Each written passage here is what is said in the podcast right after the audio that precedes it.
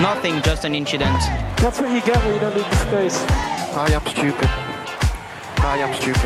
Get in there, Lewis.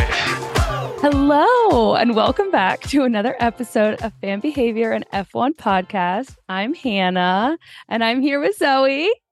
Yay, Hannah did the intro. She got nervous. We're having some technical difficulties due to the fact that, the recording didn't record correctly. Now we're doing it virtually. So we're having some mic issues. So Zoe's on just your standard AirPod mic. And it's going to be great. And it's going to be everything you've ever wanted and more, but hopefully we'll be back to regular, not scheduled programming, but we'll be back to normal audio setup, hopefully next week. This is classic end of year. Just, oh yeah. It's Thanksgiving, the time between Thanksgiving apart. And New Year's. Yeah, things are falling apart. Nothing is working. Apologies for the audio on my end, but hopefully we're entertaining enough that you won't even care and you'll just enjoy it and it'll be great no matter what. It's fantastic. It's fantastic. So this episode is us going over our 2023 predictions that we made back in January when we were just naive little babies.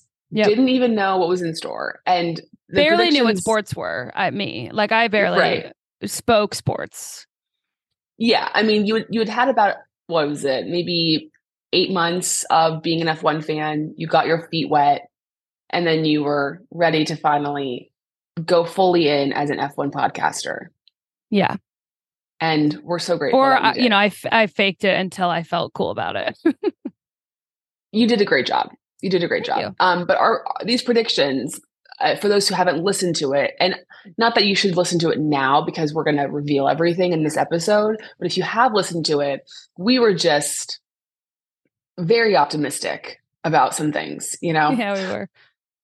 And boy, did we have no idea what was in store. And that's the beauty of it. That's the beauty of making predictions so early is that you really don't know anything. And we made a point, too, of making them prior to testing, we wanted it to be totally unknown, completely just off the cuff predictions. And we'll do it again this year because it's fun.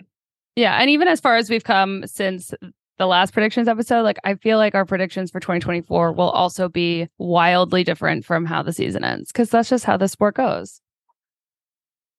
You think there'll be difference? See, I feel like I will not be, I think I will be playing it very safe with my predictions. Oh, well, I do. I mean, there's some things that are just like really hard to know, like, wildest race or like, random things. Sure, those things. Yes. Yeah. But the more like standard driver standings, constructor standings, I'm not going to make the same mistake twice. Got it. I didn't actually make a mistake, but I'm not going to be as optimistic as I maybe was this year. Yeah. Yeah, so we're going to get into all of those predictions. As we mentioned in that episode, for each one we get correct, each point we get right, we get a point. And then whichever one of us has the most points at the end gets merch from the other person. So we'll see which one of us comes out victorious, if at all. It's very official business. It is. It's so official. Shall we get into it? Please. Okay. So the very first category that we predicted was who would finish in last place in the driver's standings. Now, we both said Logan Sargent. I even said that he would not get points, which, damn, if it was not for some little piece of wood on the bottom side of two people's cars. The silly DQs. I would have been right about that. Technically, I think we can give ourselves points for this because though Nyck de Vries did end the season in last place in the standings, he did not get to race all. Yeah, he didn't finish the season. So right. And so I don't think we would have even counted if Daniel was last or Liam. Like I think we were only going to be counting the drivers that competed in all the races. I think that's I think that's fair. So I think it's fair too, and it's our game. So it's our game, and we make the rules. And as long as we agree, then that's all that matters. Amen. So, okay. Next one was who is going to finish best of the rest. Now, again, we were basing this off of last year with the fact that all Red Bull drivers, Ferrari drivers, Mercedes drivers finished ahead of all the other drivers in the standings. Not the case this year. Not the case. In fact, George Russell came in 8th. You know, not a great year for George. So we both predicted Lando Norris, which isn't true, even if we were doing it the normal way, because Fernando Alonso came in 4th place. Mm-hmm. But Lando did finish ahead of Carlos Sainz, of George. So we were close. We were close. I'm not going to give us points for that. That's fair. But, yeah. And this prediction seemed like it was going to be really off at the beginning of the season. For sure. I think that was like maybe a hot take of ours. That he was going to finish best of the rest? Yeah. Yeah. Well, and it became even more of a hot take when McLaren was finishing like 15th and 16th. Yeah. And he put up a good fight. He was only a few points back from Fernando. So congratulations to him. Exactly. For coming so close. Okay. The next one was who is going to finish top 3 in the driver standings. Now, I'm still shocked by my choice. We all know that the top 3 were Max, Checo, and Lewis. Hannah predicted that the top 3 was going to be, she said, P3, Charles Leclerc. A safe bet after him finishing P2 last year. I feel like that was safe. P2, you said Max Verstappen. Shocking. Yeah. And in first place, Hannah predicted Lewis Hamilton was going to bounce back and get the W. I did. I just, they were just so victorious for so long. It felt like I was still new here. I wasn't aware of the dominance that is Red Bull right now. I mean, I don't think anyone could have predicted what Max did this year. Yeah. So I think you were predicting, and so I predicted Charlotte at P3, Lewis at P2, and I did predict Max would continue his dominance and win the championship. So I do get a point for the Max. The other ones we were wrong. But I feel like in your defense, you probably thought that the Mercedes off year in 2022 was just an off year that they were going to get it back. But I think what we've learned in Formula One is it takes a long time for teams. It's not a one year, a big change happens. And it takes much more time, especially when you have a team like Red Bull. I mean, I actually saw something today that like Red Bull hasn't made any changes or didn't make any changes to their car after like September or something like that. Like they didn't bring any more updates the rest of the season, which is crazy. So like that time and money was just spent to fixing next year's car instead. Wow. So I think we can use that knowledge into our predictions upcoming. So absolutely. Yeah. We definitely thought it was going to be closer. Unfortunate that we were wrong. Okay. Constructors standings. Now, let me just pull up as we're talking because I want to make sure that I share the correct order, how it actually finished. So this is how the 2023 season finished. In P10, you have Haas. That. P9, Alfa Romeo. 8, AlphaTauri. 7, Williams. 6, Alpine. 5, Aston Martin. 4, McLaren. 3, Ferrari. 2, Mercedes. And 1, Red Bull. I'm just looking at the points now. Red Bull had 860 points. Mercedes in P2, 409. That's insane. More than double. Crazy. Jeez, that's crazy. Yeah. Insanity. Okay, so that's how the season ended. All right. This is how Hannah predicted. So in P10 you said Williams. I also said Williams in P10. I think we were basing that again off of last year. They finished P10. We couldn't predict what was to come with James. No, and honestly, I'm happy to be wrong on that one. Me as well.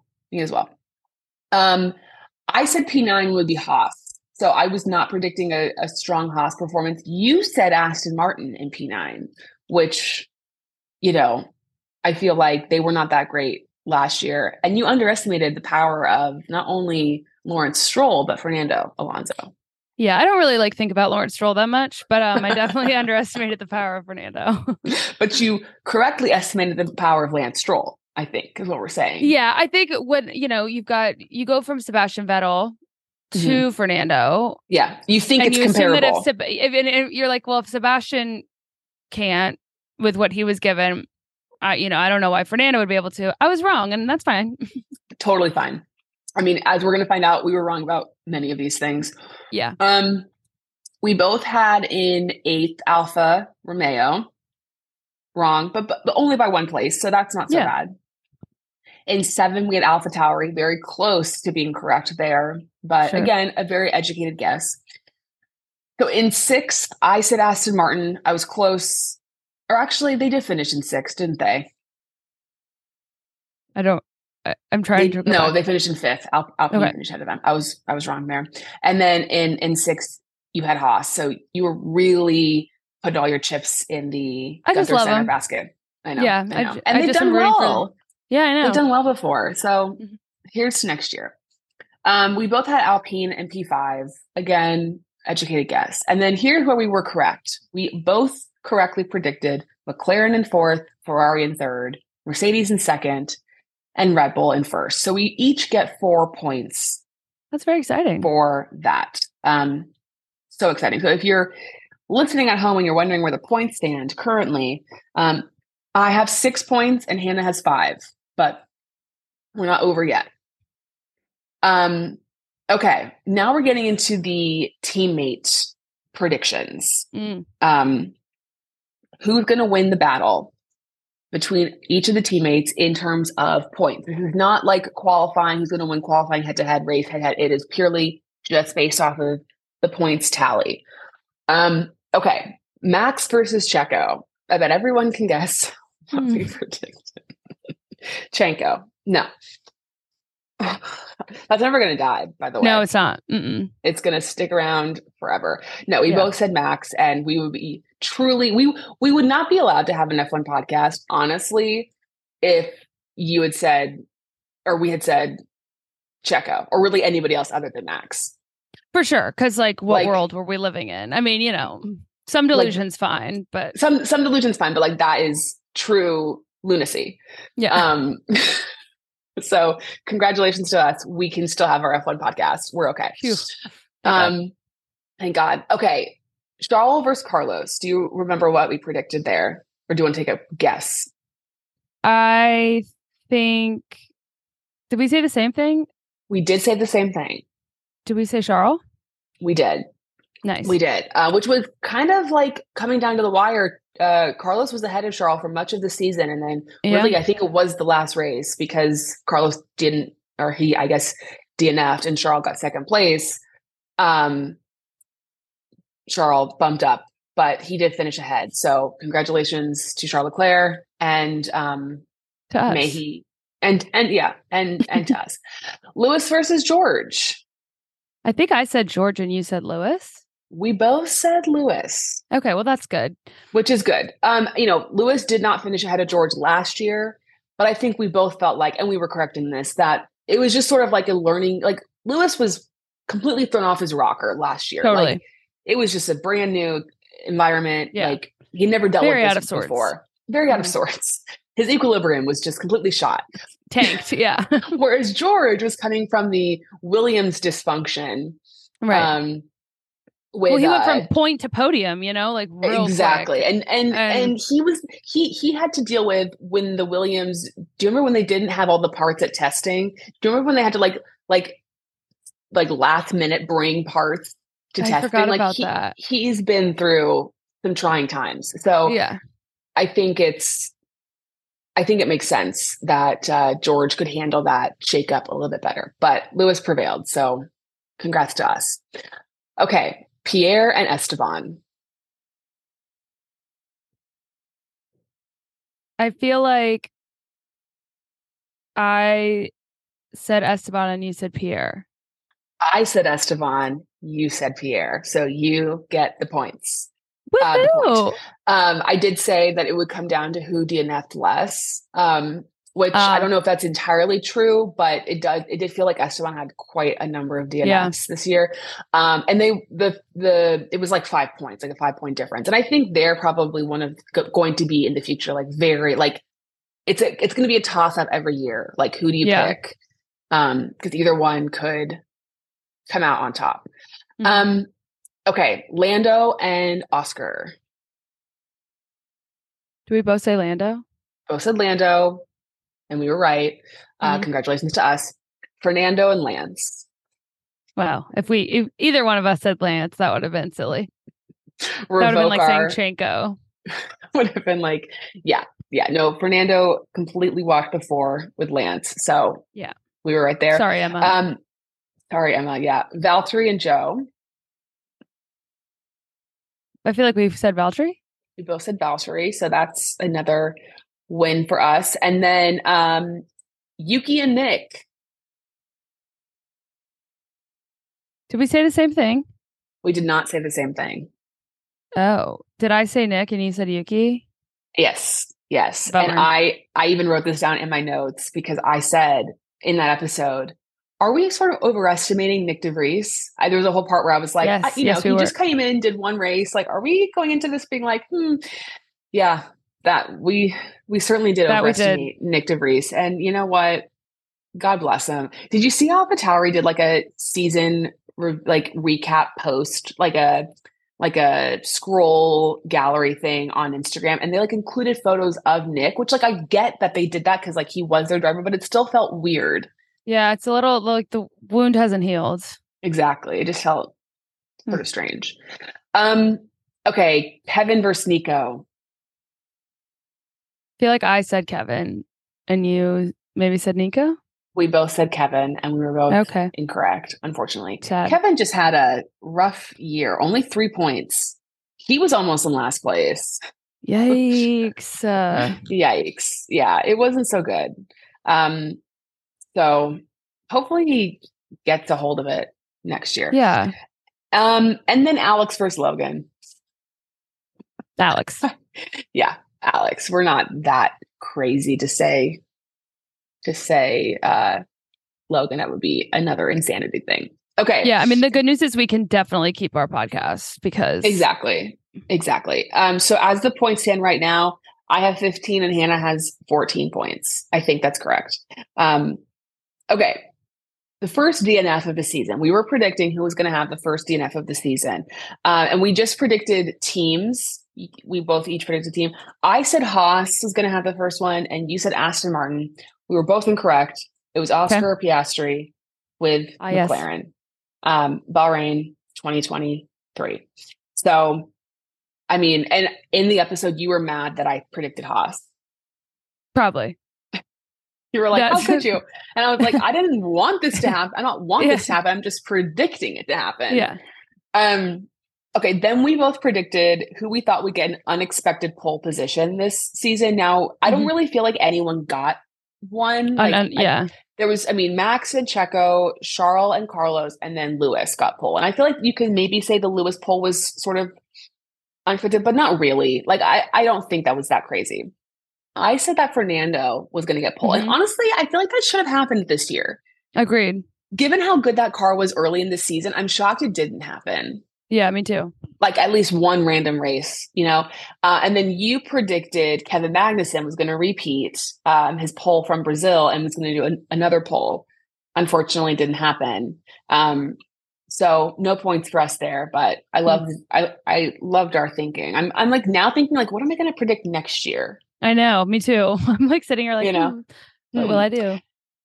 Okay, now this one's a little controversial, but I think we can figure out. I think I know how we're going to fall on this one. So the next is unexpected win. Okay. Now, you initially said Carlos. Okay. And I said, like, I don't think that would be unexpected because he had won last year. And like, I didn't feel like a Ferrari winning would be that crazy. So then you change your answer to Nico Hülkenberg. Because, you know, when you're just a little off, why not just totally turn the other direction? You know, let's go so delusional. It was funny. Like you had Haas pole, Haas had to win. Like you were really, I just want them Haas to train. Do well. I know. I love it was crazy. Them. It was so funny. I said Lando, which I feel like also should have happened this year, but because Carlos was the only non-Red Bull driver to win a race this year, I feel like it is fair to give you that point because it was unexpected. Wow, thank you. I will take that. I'm being generous here and giving you the point, but I think it's, I think we can all agree that, and thank God for it, honestly, because at least we had one race, you know? Yeah. I saw a graphic. I don't even remember where, maybe like F1 Troll or something. And it was just like all the races, it was just Red Bull. And then it just said Ferrari. Like, it's just, when you look at it visually to see how it's crazy. I know. Crazy. Okay, the next category was craziest race of the season. Now, again, this is a subjective category. We were going to have to come to some sort of consensus as to what is the craziest race. I said it was Monza. It was going to be Monza. Hannah predicted Abu Dhabi because she thought we were going to have a Abu Dhabi 2021 redo. Unfortunately, wow, she sounds like she was having so much fun, hoping for such a really exciting, ever-changing season.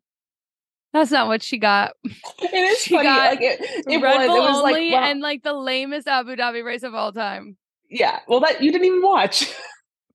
But it was, I was able to get caught up very quickly. No, I know. That's what I'm saying. Yeah. Like it was so, didn't even matter. It was, yeah. I know it was funny. I was like, wow, you know, we were not burned yet. Like we were kind of burned, but like now we've been singed. Yeah, for sure. We're gonna be very careful, I think, next year. Anyway, yeah. I think the craziest race was Singapore because you had Carlos winning, you had George Dean, I think, on the final lap, craziness for the podium. It was that I feel like was the craziest. It certainly was not Abu Dhabi or Monza. Certainly not. No. So I think we can safely say.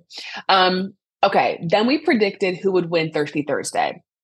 And we both, I think I ended up saying Lewis was going to win. You were kind of like, didn't really give an answer, but you were between Lewis and Pierre. Unfortunately, neither of us were right because Charles won. So I'll be honest, I'm still pretty shocked. Yeah, I know. I don't disagree with it. I just think it's surprising. And we talked the first time we recorded this that Pierre's thirsty meter has declined since he's become part of a relationship, which I fully support and absolutely understand. But but it's like Charles Leclerc's in a relationship, you know, they don't have the same energy. They don't. And they don't have the same they don't have the same thirst thing. No. I mean, Pierre was doing the most and then he tamed it as he should. Mm-hmm. Charles just has a consistent amount of thirst regardless of his status. Yeah. Do you remember? I was thinking about this the other day. Do you remember when he commented the dog emoji? Yes. Like that was unhinged. Yeah. Like, I cannot believe he did that. Honestly, I was like, that is crazy. What was the context again? It was so. Sorry. It was. It's okay. It was. Okay, I think I'm remembering this right. I actually should pull up because it was in his photo dump. So basically the gist of it was Monza 2022. Yeah. And a lot of drivers were they had qualifying and then a bunch of them were going to take engine penalties. So like a number of drivers were going to be starting from the back of the grid. And so it was like this whole joke when after qualifying drivers were posting like, not sure what position I'm going to be in tomorrow. Like something to that effect. Yeah. That's what I mean. I knew it had something to do with like position.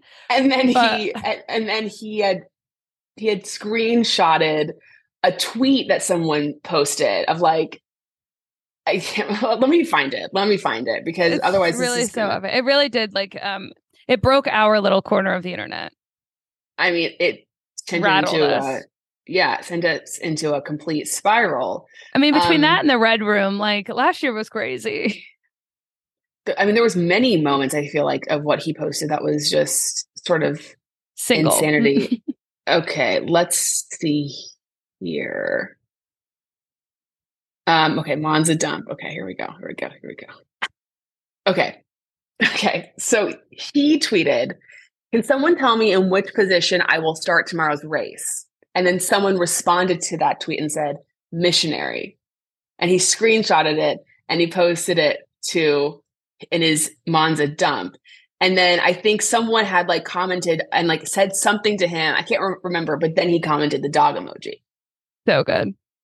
If you were there, you know. And you know.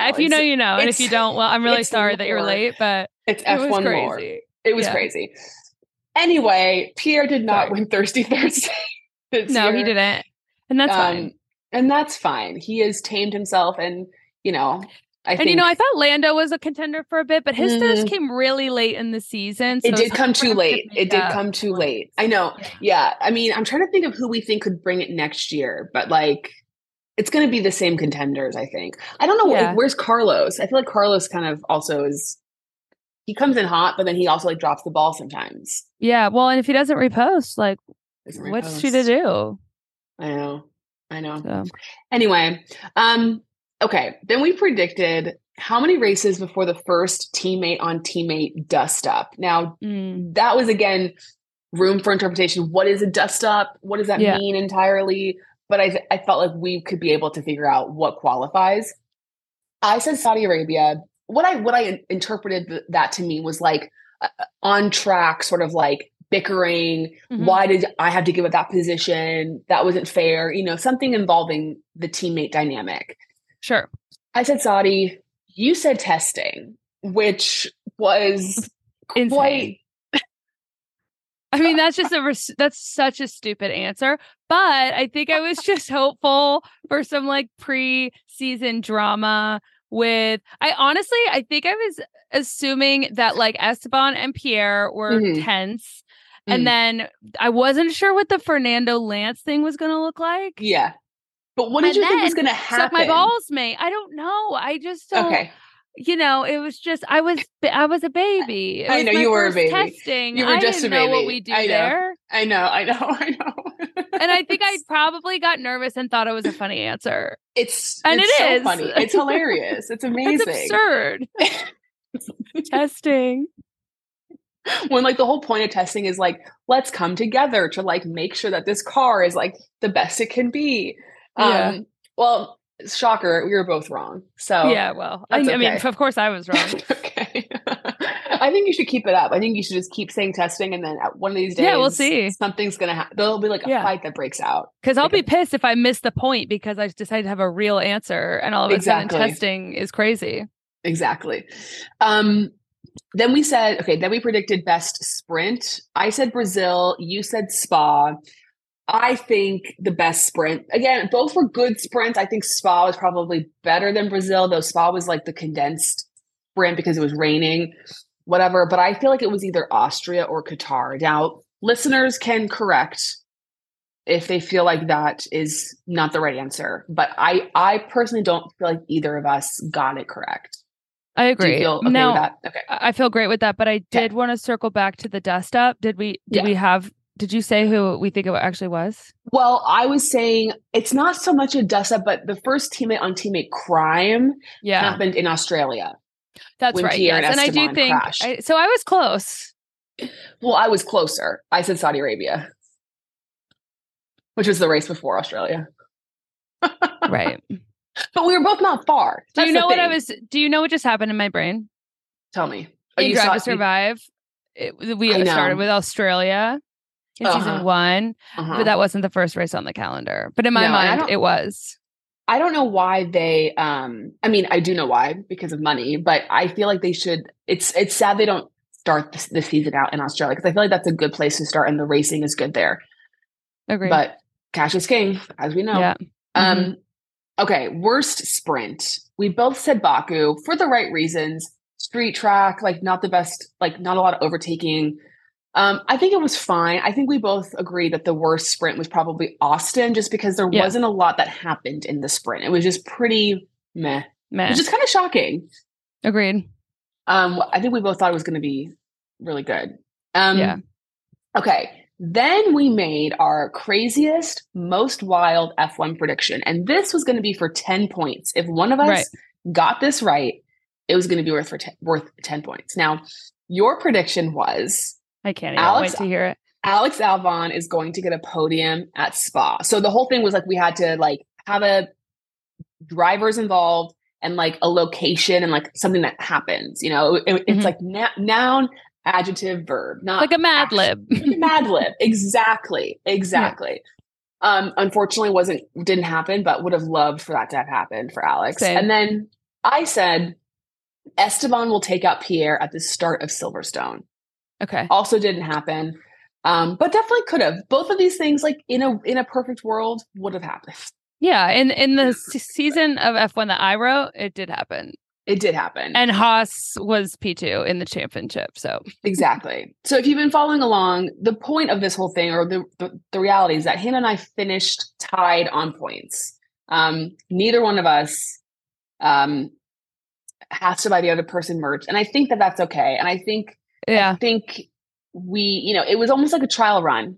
Let's do predictions 1 year. And I think next year, maybe we can come up with some more categories. We said we needed to come up with like a tie break. Oh, what did we say? Oh, we'd have to guess the number of points in between P1 and P2 and who's ever closest. Yes. Yeah. I think that's a good thing, just as like a something to have. But I think we could also probably come up with some more categories that aren't going to be as like abstract. Yeah, exactly.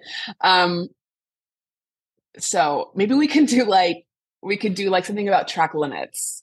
Ooh, like yes. I don't know how we would necessarily keep track of that, but yeah. Or like something to think about.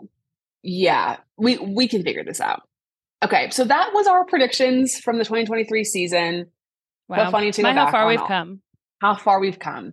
Now we're going to go through and just do some like superlatives of the season, favorite race, drivers of the season, et cetera, et cetera. Now we don't have to pick just one. We're going to throw out a couple. Just going to have a bit of a, banter discussion on. Yeah. And I've literally never been able to pick just one. So I know. That's thank you. Honestly, why I was like, you know what, let's just open to all. Favorite race of the season. Would you like to share your favorite races? Sure. Well, Coda is obviously on the list because we were there IRL and love it forever. But I loved Vegas. I really did. I pleasantly surprised. And I think just how happy, like how excited the drivers all seemed after Vegas, after all of the, nonsense. And just like I feel like a lot of people were uneasy about what Vegas was going to look like. And for it to have ended and been a fun race and like a race that they all seem to enjoy. It was great. Vegas was definitely one of mine. I said Australia, not because I thought the racing was particularly great, but it was like a very crazy, chaotic race. Like 2 red flags, restarts, the end. Literal dust ups. Literal, I mean, just like carnage everywhere. It was just like, what is going on? That was also the first, I feel like, I don't know. It just felt like it was like, that's when like stuff got real. I know that sounds silly because like stuff was real in the first 2 races, but it just felt like, okay, like F1, like we're in it. I don't know. Yeah. We're back. Singapore. Singapore, because Carlos won. I felt like it was one of those races where it was like, oh my God, what's going to happen? And I feel like that's so rare. Yeah. That was a great one. Mexico, more of a biased choice, but that was a great Daniel Ricciardo performance. It was just like I felt joyful watching the whole weekend. Was it a great race? No, like not so much. Like it's not the best racing track, but we did have a red flag restart. We did. There were some incidents, the Checo incident. I mean, that was crazy. Yuki and Oscar. Yeah. There was lots of moments. So I felt like it was pretty entertaining. For sure. And I feel like that was kind of the ones that stuck out. I was bummed that like Silverstone wasn't a better race. Yeah. Cause I feel like that always delivers. Monaco, I felt like actually was pretty good, but also Monaco is kind of Monaco. Yeah. Okay. Driver of the season. So, well, Max. You got to give it up to Max. Yeah. But then I also had Lando and Oscar because I was really excited to see the change in Lando, obviously the positive uptick, but then I really just didn't know what to expect from Oscar at all. I remember coming into the season being so unsure of who he was, what his personality was like, if he was going to be any good. And then he just came in and he's hilarious and dry and so chill and really good at driving. So, yep. He is definitely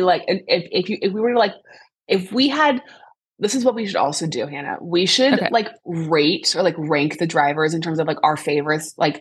It's hard because there's probably not going to be any new people that come in, but we should rank them at the beginning and then rank them at the end and see the difference. Mm-hmm. Because I think that if we were to have ranked the drivers, obviously, I mean, it's not fair. We didn't really know Oscar very well, but if we were to have ranked them early in the season, he would have been lower. Above Logan probably. Sargent. Yeah. I mean, I think he maybe would have been above a few other people for me. Yeah. He would have been in my top 15, but I think this now, if we did it now, he'd definitely be in both of our top 10s for sure. Yeah. So he's definitely taken the biggest leap forward, I would say, of all the drivers. I had Max. I mean, it's, you cannot not say Max. He was pretty much perfect the entire season. I said Lewis because I felt he finishing P3 when George finished P8. I feel that's a pretty Lewis did well this season, had great performances. Actually, yeah. Mexico was a great. He did great in that race, and I don't know. I just feel it's not he's not the happiest person at the moment, but I still think obviously a great driver. Fernando, I mean, 8 podiums this season. Mm-hmm. I'm not exactly sure. That, and he was equally as happy for all of them. Thrilled to be there, and just completely. I mean, he just completely demolished Lance. I mean, there's no. Yeah. I mean, you can't even. There's nothing to say about it. He completely crushed him, and just was incredible. I said Alex Albon. I mean, 22-0 in qualifying against Logan. That's crazy. I mean, just pretty much every stat got whatever it was, 26 of the 27 points that Williams scored this season. Just an unbelievable season from him. And I think where he was, the way that people viewed him last year, even compared to now, I think he's certainly, people would consider him in the top 10 of best drivers on the grid. Whereas I think before he was should he even be in the sport? So happy for his comeback. And then I also said Charles Leclerc, despite the DNFs, despite the whatever. I mean, to have as many poles as he's had with a car that he has, it's sort of a blessing and a curse, but for sure. Impressive. And then Yuki, beating 3 teammates, doing a great job. I mean, dealing with the chaos, meeting Jason Statham. What more could you want? Yeah, good thing I'm not crying this time. Good thing I'm crying. Thank God. Jesus. But what you said about Charles DNFs and stuff, we talked about this yesterday, maybe we did talk about it on the episode yesterday. Honestly, I have no idea what got recorded and what didn't, but I've never seen Max DNF. Did we talk about that on the episode we recorded last night? Yes. Cool. Yes. Yeah. Because Hannah's first race was Imola 2022, and Max's last DNF was Australia 2022. The race before Imola. So maybe you are the problem, or the solution. I'm sorry, everyone. Yeah. No, it's all good. It's not your fault. You don't have that kind of power. I don't think. Okay. Content of the season. Please share. I really loved the unserious race series that Red Bull did. I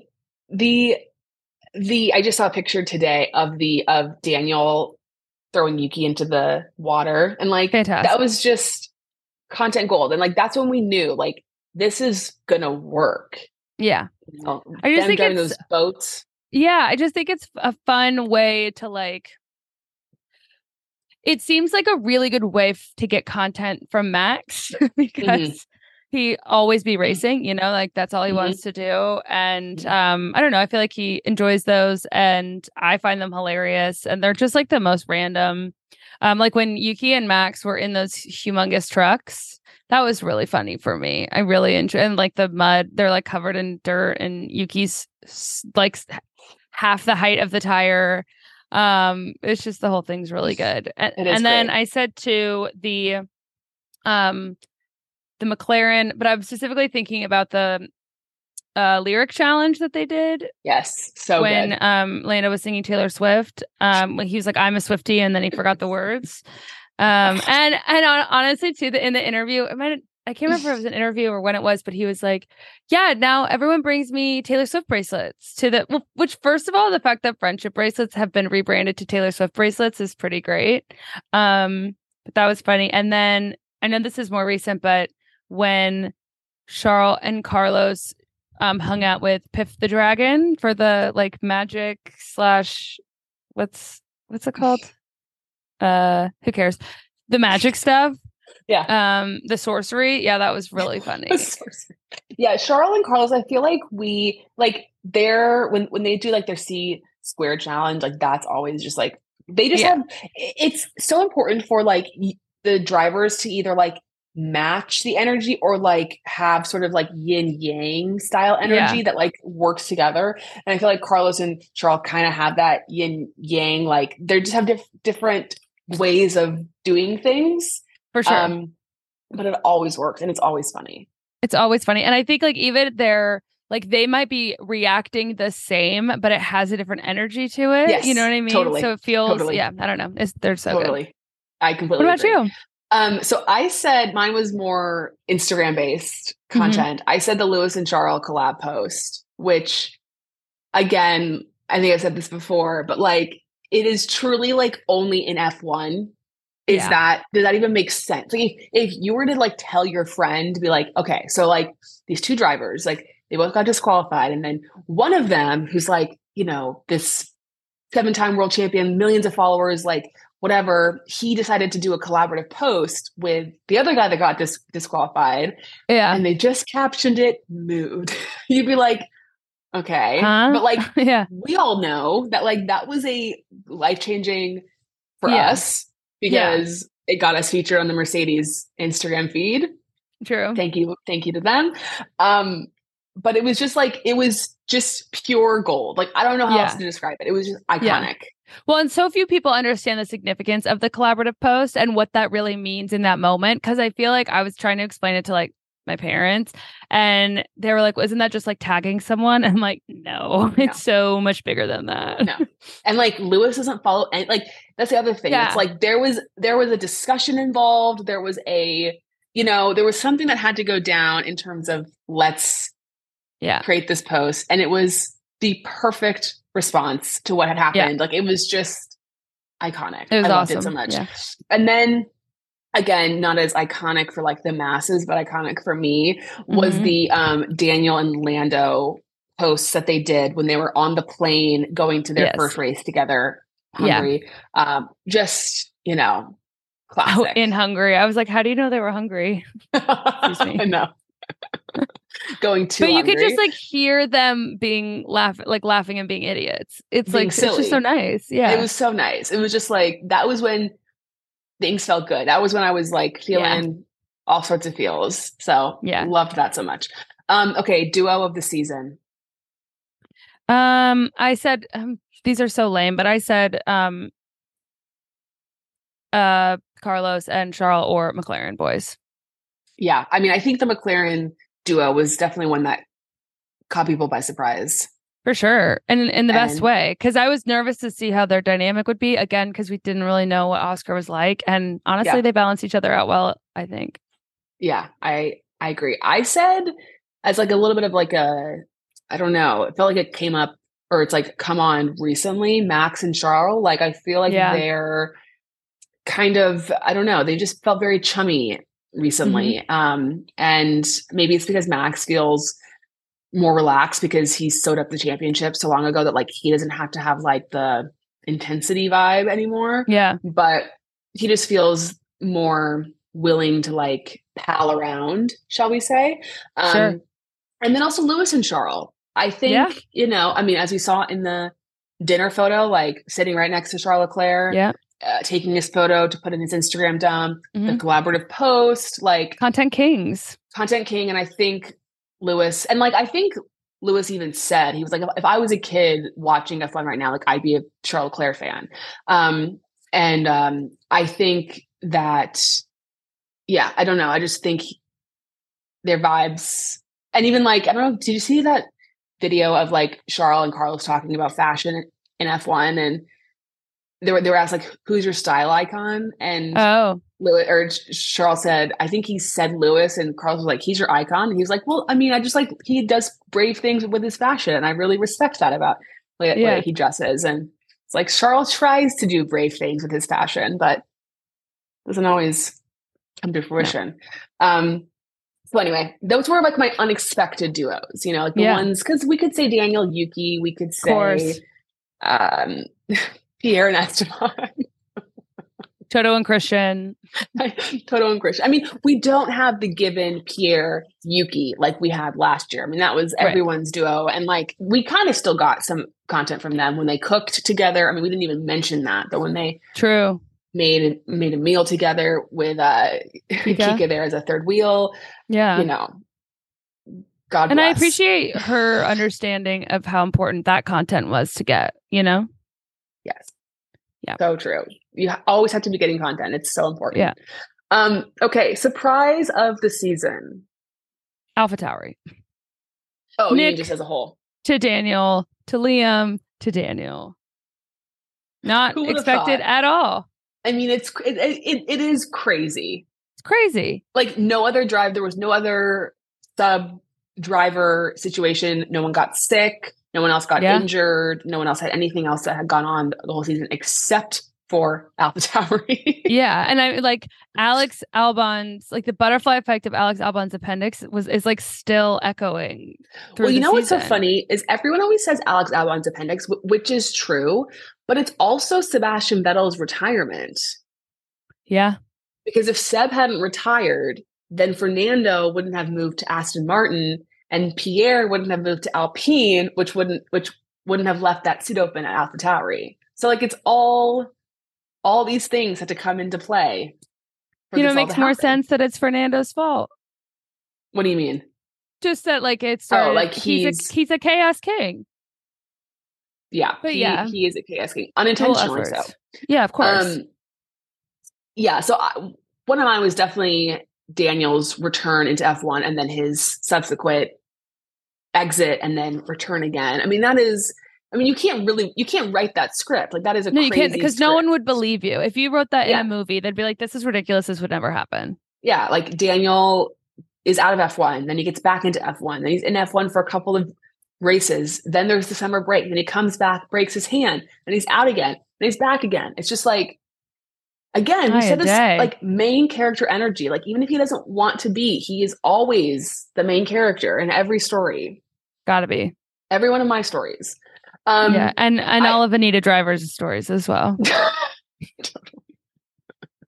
I said McLaren's comeback because where they were to where they ended was like pretty crazy. And you know, we've had our journey with McLaren, but happy we're on board now.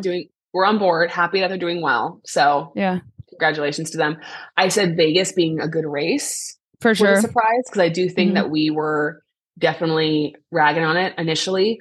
And even like leading up to the race, like the days before. So I think that was a nice surprise. And actually it's gotten a lot of people talking about like, what's the point of Miami now? Like you have COTA, permanent racetrack, good racing, people like it. Now you have Vegas street track and it's good. Miami's a street track, but if you already have the good Vegas track, why do you need the Miami that's like in the parking lot? Yes, and Vegas obviously came after, but like really the question should have been, why are we adding the Vegas? I mean, because Vegas or Miami came first. Miami's now also on the calendar for however many years. Yeah. Which, you know, it's a bummer. I guess the point is Miami needs to figure out how to make their race better because the racing is always very yeah, subpar. And it's like, okay, there's nothing interesting about it, I guess is what I'm trying to say. Yeah. But is it, I mean, I guess this is, and maybe this is a terrible thing to say as a fan of the sport, but like there's a lot of tracks that aren't great for racing and we've been going there for decades. So I guess I would be curious, like, is the Miami, like the conversation about Miami about the track or about the guest experience? Because I think it's, well, from what I was reading, it was more about the track, more about the race. Like if we already have a great street track race, if now we've seen we have a great street track race in the States, why do we need like a different one if it's not very good, I guess is the point. When and it is true, when there's other, I mean, again, it doesn't matter because it's all about money anyway, so no one cares. But when there's other races or like tracks that have been taken off the calendar or will be taken off the calendar, you know, it's hard when it's like, well, then why are these other races? And like Monaco's not a great track, but it's historic. So like, of course, could justify. Anyway, we'll see. No, I get it. Yeah.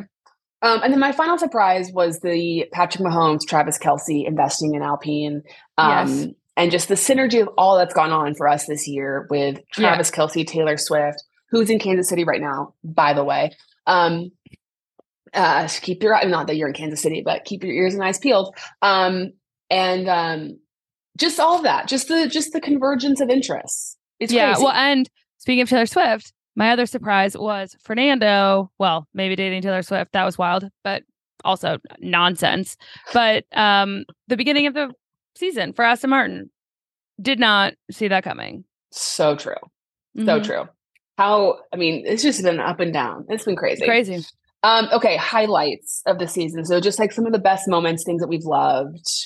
Anything that you can think of. Carlando, P1 and P2. I feel like they spoke that into existence a while ago, even though they weren't teammates anymore. It was really sweet to see that happen. Yes. You know what's funny? No. So Lando has been P1 and P2 with two of his teammates so far. Oh. Past or present. Because Daniel was P1 and Lando was P2 in Monza. Mm-hmm. You know, Carlos was P1 and Lando was P2 in Singapore. So now he just got to do it with Oscar. Oh yeah. Cause he's only had those two teammates. Yeah. And now Oscar. Yeah. So he has to be the P1 for Oscar's P2. Yeah. Yeah. Wow. Can't wait. I had also written down, Chiefs and Alpine, but we talked about that. Fernando's TikTok fame and incredible. The accolades he's receiving for it. I mean, congratulations. Agree. Yeah. I don't know how much input Jimmy has in Fernando's TikTok. But I just feel like regardless, Jimmy's really setting the tone for social media at Aston Martin. So shout out to you. And then James getting Instagram. Yes. Mm-hmm. Hi, Instagram. It's James. I don't remember when I told everyone that I figured out that James... I didn't know that was Valtteri's James. Yeah, she didn't know, but it's okay. Now she knows. And that's great. Yeah, I said Fernando's return to the podium. I felt like that was a long time coming because it was, and that was fun. I said Daniel Ricciardo at the Met Gala. Yes. Meeting Anne Hathaway. What a moment to meet. Mia Thermopolis. What if he just went, shut up? That would have been fucking iconic. Oh, she goes to him. She goes, I'm a huge fan. Or she says something to that effect. And so that's when he should have said, shut up. Yeah. It would have been funny if while that happened, when she's talking to Daniel, someone turns around thinking they're talking to her. And she goes, not you. I don't even know you. I think we actually talked about this back when this happened. But I'm sure. Did we think about, or have we thought of what his favorite Anne Hathaway movie is? We did talk about it, I think. I would really hope it's Princess Diaries 1. Yeah. I just like, I wonder if he's seen it. Like, that's the thing. Like, I could see a world where he's like someone who's seen it. Doesn't he have an older sister? He does. That's true. That's true. When did it come out? Let me look this up. I think, I don't know, but he's definitely seen it. 2001. Yeah, he saw it. Okay, he's seen it. Yeah, for sure. You're so right about the sister component. That makes a huge difference. Yeah. Yeah. And he seems like someone who would like genuinely enjoy it too. And like not I think he would admit to it. It's probably not something he turns on his own a lot, but I could see him like popping it on if he's on the plane. I mean, like, oh yeah, or like if you're scrolling or something. Yeah. Yeah. If when we interview him, that's a question we'll have to ask. We have to ask that. Yeah. Because I'm trying to like think of like maybe he's a Devil Wears Prada fan. I could see. So this is actually would be really interesting. Because we are both older sisters, obviously, it would be interesting to come up with a list of movies that my brother is well versed in and your brother is well versed in, strictly because they have older sisters and just. Do you know one of the movies that my brother people want to know? Had to watch so many times because I'm his sister. It's so niche and random, but Ice Princess. Oh yes, I did know that. It is very niche and random, but yeah, Michelle Trachtenberg killing it. Like, literally, we watched that like every day for like one summer. It was truly insane. But I think I told you, my brother and I, for the most part, we had different TV watching places because we watched. Because I think there's like when it's like a 4-year difference, like that's a change in your viewing experience. Like he was watching iCarly, Victorious. Type of shows, and like that was not quite, you know what I mean? Right. Mm-hmm. Just slightly off. Yeah. I'm looking through Anne Hathaway's filmography. I mean, I bet you he's a Dark Knight Rises guy because she was in maybe Interstellar. She was in Interstellar. Yeah. I feel like he also would have liked Ocean's 8. Maybe. Do you think he's seen The Intern? I don't know, but I haven't. So you haven't? No, I don't think so. Oh my God, it's a great movie, Nancy Meyers movie. You have to watch, and you love Nancy Meyers because of The Parent Trap. Maybe he likes Bride Wars. This also is a great question that we will definitely have to ask. Because and it's good because it's rapid fire, and honestly, the people want to know this information. The people want to know. It's like when Matt asked, "What's your favorite Taylor Swift song?" Yeah. You know what I mean? It was like, we've all been wanting to know this question or the answer, and we got it. And now we know our song. Yeah. So respectfully, if anyone's listening to this and gets to Daniel before us, don't do this, because we will have receipts. We will print them out and we will find you. Respectfully. That is so true. That is, we got to stop giving our content ideas away on the internet. Yeah. Red flags. Can't steal it. Not the red flags. I know. It's the red flag. Generic red flags. Generic red flag. Okay, some other highlights. Not a highlight, but Otmar being fired. It was a moment, and it was sad. Yes. Lewis getting pole position in Hungary. Our first Lewis pole position. And again, didn't matter, but it was fun. It was fun. I enjoyed it. I enjoyed that moment. And that's the thing with F1. You have to just enjoy the moment because... Yeah, enjoy the butterflies. As the great Daniel Ricciardo once told us, you're so right. And then finally is George Russell fully coming into his own as a meme lord. Yeah, I will miss the tea. I'll miss the tea, but I mean, just everything he's done over the course of the season. On accident. Unintentionally. Yeah, exactly. I mean, you just have to, and I think he's someone that's really grown, in my opinion, because just because of what he delivers off the track and on the track, all of his lines and "Oh sugar" and "Is it raining? Is it sweat?" I mean, like, some people were just born for this life, and like George is one of those people, and honestly, like Yuki is one of those people. It's like, you can't make this shit up. These people are like created out of, I don't know. I mean, it's why we keep saying George is like an AI person, because it's like, it doesn't feel real. Yeah, but it is. It is. Thanks to George. Anything else you'd like to share? I don't think so. Okay, well, that is that on the F1 predictions recap of the 2023 season. We did have some people wanting us to do our end of year awards. You remember we did the mid-season awards? Now, TBD on if that's actually going to happen, because that does take some time to like organize with the categories and the nominees and everything. And you're out of town, I'm out of town. So like, I don't know that it's actually going to happen in full transparency, but... if we can make it happen, we will. We'd love to make it happen. And honestly, maybe I can use my plane time when I'm flying back home. I can use that to make it happen and lay it all out. And maybe, you know, not to brainstorm on the podcast, but we could do like a Google form or something. Totally. We could. And I can work on that during the day sometime. Okay. We'll figure it out. Okay. Anyway, thank you all for putting up with our technical difficulties over the last couple of weeks. We apologize again for that, but you know, this is the life of a podcaster who doesn't have people working for us and helping us or a large budget or really a budget at all. So, you know, this is what we're working with. And anything else to share? No, we love you all.